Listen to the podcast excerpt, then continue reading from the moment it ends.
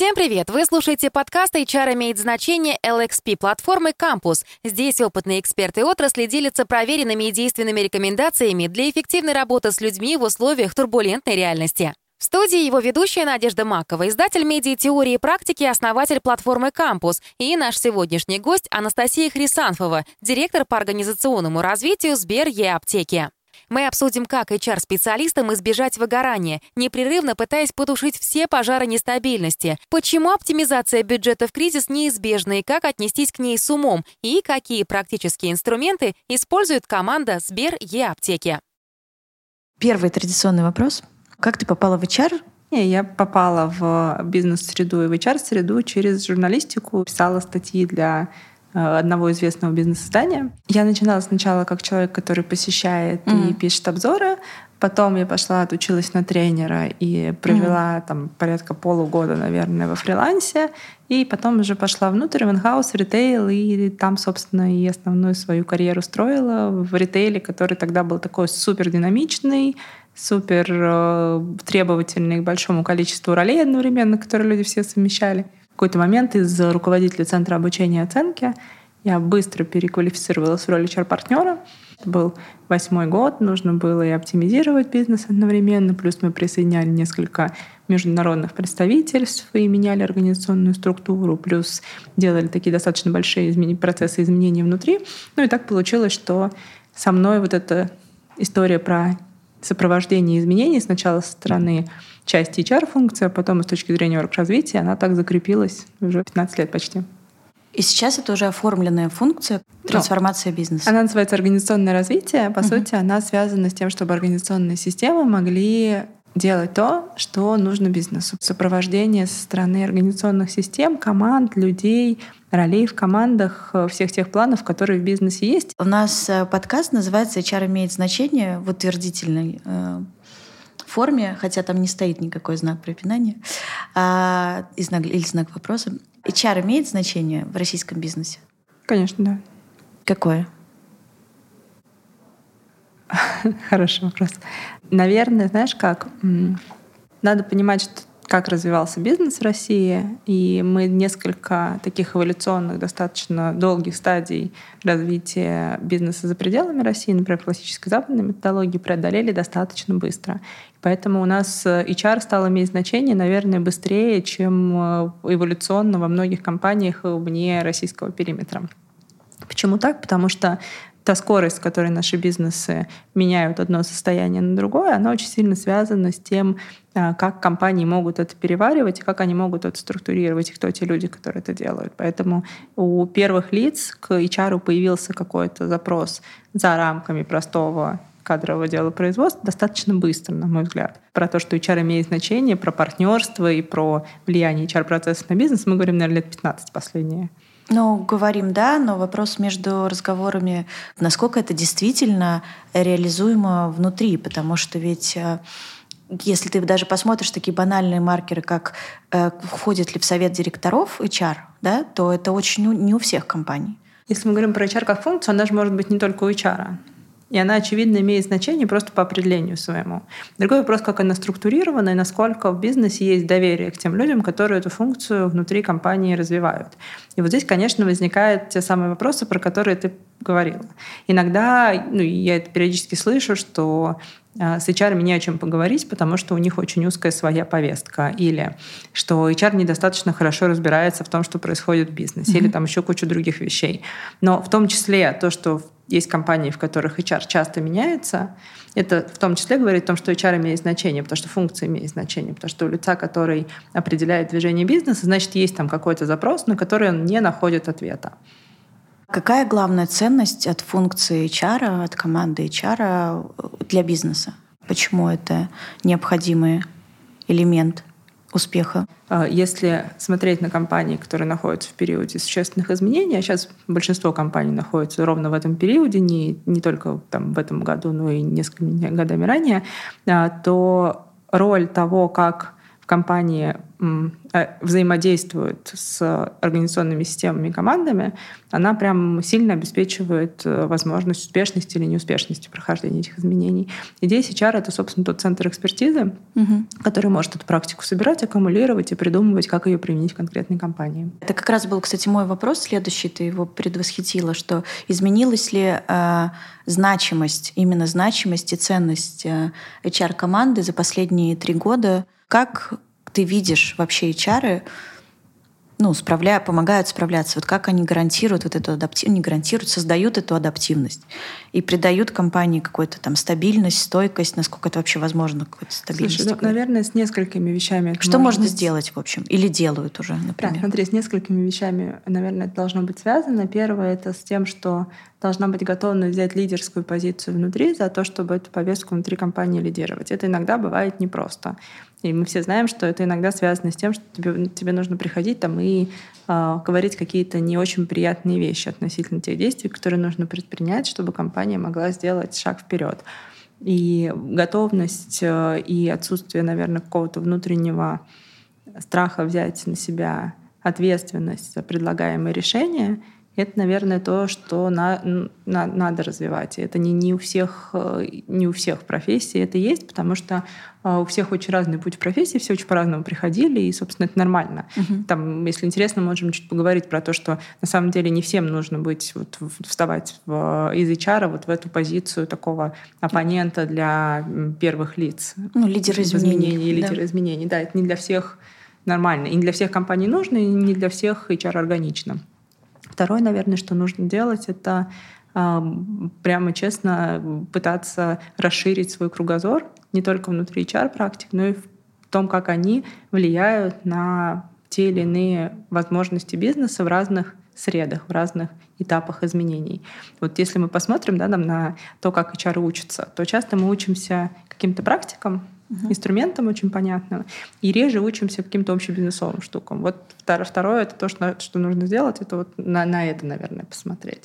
Если твой вопрос про то, как HR да, на себя вот эту роль вообще примерить и быть в ней достаточно эффективным. Ну и здесь, наверное, еще нужно понимать, в чем ты хорош. То, о чем я всегда говорю. Классно вообще было бы честно отвечать себе на вопрос, а где и для чего я действительно хорош со своими компетенциями, со своим личностным профилем, со своей возможностью делать те вещи, которые у меня получаются, а куда мне не нужно ходить где я не буду успешен, несмотря на то, что кажется, что все мы там классные универсалы, и, в принципе, uh-huh. если поднапряжемся, можем, наверное, многое. Ну, то есть э, уходить в сторону все-таки узкой специализации лучше. Скорее понимание того, где ты Сильная хорош, сторона. да, где ты хороший. Это может быть очень не узкая сфера, но это все равно какая-то локализация своего угу. опыта. То есть ты не можешь быть одновременно не знаю, там, а, хорошем маленьком стартапе, огромной корпорации, э, компании, которые находятся на стадии стагнации, компании, которые находятся на стадии активного и бурного роста и развития. Тебе все равно где-то комфортнее, ты все равно где-то лучше себя чувствуешь и где-то больше можешь принести пользу бизнесу на твоем конкретном этапе. А у тебя есть а, примеры каких-то конкретных очень а, практик или кейсов вот сейчас, которые чары делают по своей инициативе в компаниях, которые помогают вот немножко как-то стабилизировать состояние компании. Сейчас э, достаточно активно HR включен в коммуникационную повестку и в то, чтобы э, в этой коммуникационной повестке быть в постоянной связи со всеми частями компании и максимально быстро доносить важные вещи и важные смыслы до там, широкого круга uh-huh. сотрудников в периоды каких-то серьезных комплексных изменений возникает задача быстро синхронизировать коммуникацию, перестроить коммуникацию внутри компании. Сейчас, например, есть компании, которые внутри у себя придумывают механизмы, когда сотрудники могут переходить с проектов, которые временно приостановлены, на какие-то другие проекты. Э, которые существуют внутри компании, как такие временные переходы, временные подключения, э, с тем, чтобы сотрудники могли продолжать реализовывать какую-то пользу для компании. Они их трудоустройством занимаются? Ну, трудоустройством или каким-то там поиском каких-то дополнительных проектов на фриланс. Mm. Это немножечко отличается от того, как было в пандемию, mm-hmm. когда был просто обмен персоналом. Там в основном речь шла о том, что линейные сотрудники переходят с проекта на проект временно. Сейчас больше фокус на то, чтобы можно было трудоустроить каких-то квалифицированных специалистов на какие-то участки, которые в других компаниях, например, сейчас не закрыты. Почему в кризис всегда сокращают первым делом все, что касается HR? Ну, я бы на самом деле сместила бы фокус. Фризит не только HR, начинают с тех статей, которые могут быть э, приторможены для того, чтобы дальше не аффектить на текущую команду и на какие-то текущие процессы внутри. Поэтому, если мы говорим, например, о фризе найма, фриз найма — это, по сути, пауза на найм на часть позиций, а, для того, чтобы там, текущая команда могла продолжать действовать в том же виде, в котором она действует, в том же составе, в котором она действует. А, приз на какие-то процессы, которые могут быть приостановлены и не повлекут за собой прямого быстрого ущерба на бизнес, а, вот в часть этих процессов впадает в том числе обучение. Оно, э, никто не говорит, что мы там делаем полный приз навсегда. Мы говорим, что мы верим, что мы сейчас можем какие-то вещи сделать там другими, другим способом или через какое-то время. Что-то, что мы закладываем как инвестицию в достаточно такую долгую историю, это, скорее всего, там будет пересмотрено. Вот, собственно, э, обучение, наверное, чаще всего рассматривается как такая инвестиция, а, и в этом смысле оно попадает в фокус внимания. ЛМС, в которой учатся ребята, которые приходят на линейные позиции, скорее всего, не будет подвергнуты в первую очередь э, фризу или там, оптимизации. А какие-то вещи, которые планировались, еще не начаты и являлись инвестицией в развитие, они, скорее всего, могут попадать под такую. Какими реальными действиями, инструментами сегодня в данной ситуации HR могут э, помогать э, команде, сотрудникам компании? Мы периодически спрашиваем команду, а что сейчас для команды актуально. Несколько разных сегментов внутри. И одна из команд нам сказала, слушайте, пожалуйста, нам больше не надо про психологическую поддержку. Вот ну, там массового такого коллективного мы поняли. А, все прекрасно, неинтересно. Мы увидели это и по конверсиям, мы увидели это и по тому, как вообще потребляется этот контент. Инструменты вторичные, первично вообще понимать, а что нужно сейчас команде. А с точки зрения инструментов эм, надо посмотреть, э, ну, собственно, что есть вообще в, в среде вокруг, а, внутри, вовне. Мы, например, сейчас смотрим внутрь, а что у нас есть с точки зрения возможности обучения внутри. Мы в прошлом году начали это делать на части ребят, кто проявил инициативу и сказал, что, слушайте, я вообще вот, например, там у меня есть какая-то, какая-то экспертиза по там, дата-аналитике, я бы хотела про нее рассказать. Сейчас мы более плотно смотрим, как мы можем э, какую-то, какую-то часть обучения, для, для этого обучения использовать какие-то внутренние ресурсы, которые у нас есть. И здесь э, и готовность команды важна, почему важно слушать, да, и готовность обучаться, во-первых, и готовность, э, собственно, выступать в роли такого эксперта, во-вторых, это вот то, что прям супер нужно. Пункт первый спроси, пункт второй посмотри, а что из того, что правда важно сейчас является таким приоритетным для команды и возможным для реализации внутри.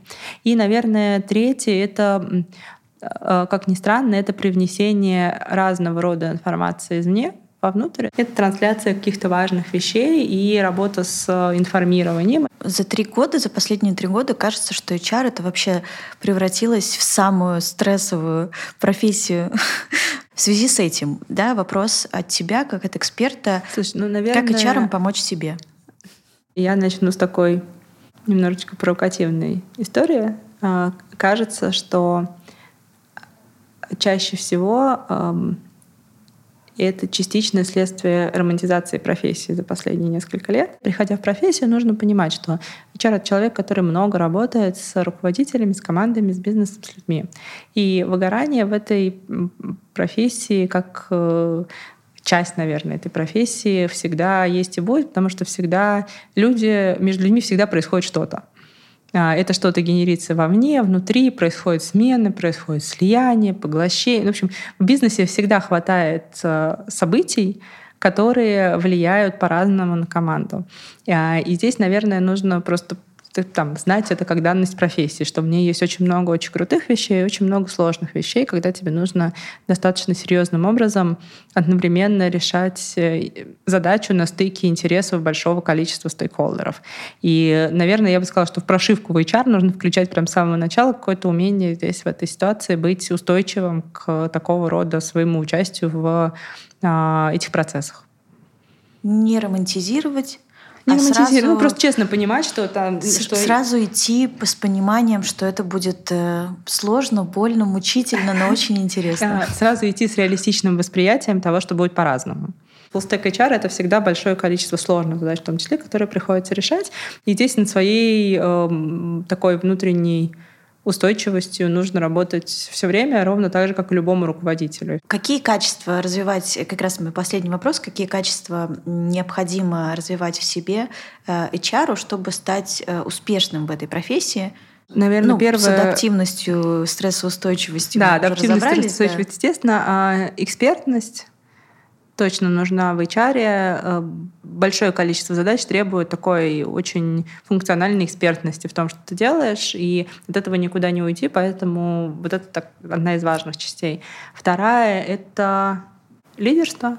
Лидерство как э, способ саморазвития в том числе и развитие своего позиционирования внутри. Без лидерства движение внутри профессии, если мы говорим там, о расширении или там, движении вверх, неважно, наверное, невозможно. Насмотренность — это то, что нужно в себе развивать, умение смотреть во все стороны, а не только в свою узкофункциональную специализацию, видеть закономерности, понимать, как они работают, понимать, как они могут быть применены на, на, на тебе. То есть как те самые кубики могут складываться в зависимости от конкретной угу прямо от твоей суперконкретной ситуации. Ну и, наверное, коммуникативные навыки. Знаешь, как вот сейчас я понимаю, что я говорю какие-то вещи, которые прям супер понятные, казалось бы, такие ну, супер очевидные, но иногда нужно задать себе вопросы, достаточно ли хорошо я делаю очевидные простые вещи для того, чтобы идти в какие-то сложные конструкции. Угу. Вот достаточно ли я хотя бы вот в этих простых вещах делаю, прежде чем я пойду дальше в гибкие методологии, например, которые часто э, в HR ставятся как основные навыки, или там какие-то финансовые истории, в которые тоже важно понимать, и там важно уметь читать финансовую отчетность, важно уметь и знать, как в компании развиваются и э, там формируются какие-то финансовые показатели, это все понятная история. Но вот если говорить про какие-то ключевые вещи, вот я бы обратила внимание на какие-то очень базовые компетенции, которые точно нужны. Обернуться и проверить, а есть ли у тебя базовые настройки, несмотря на много лет. Спасибо тебе огромное.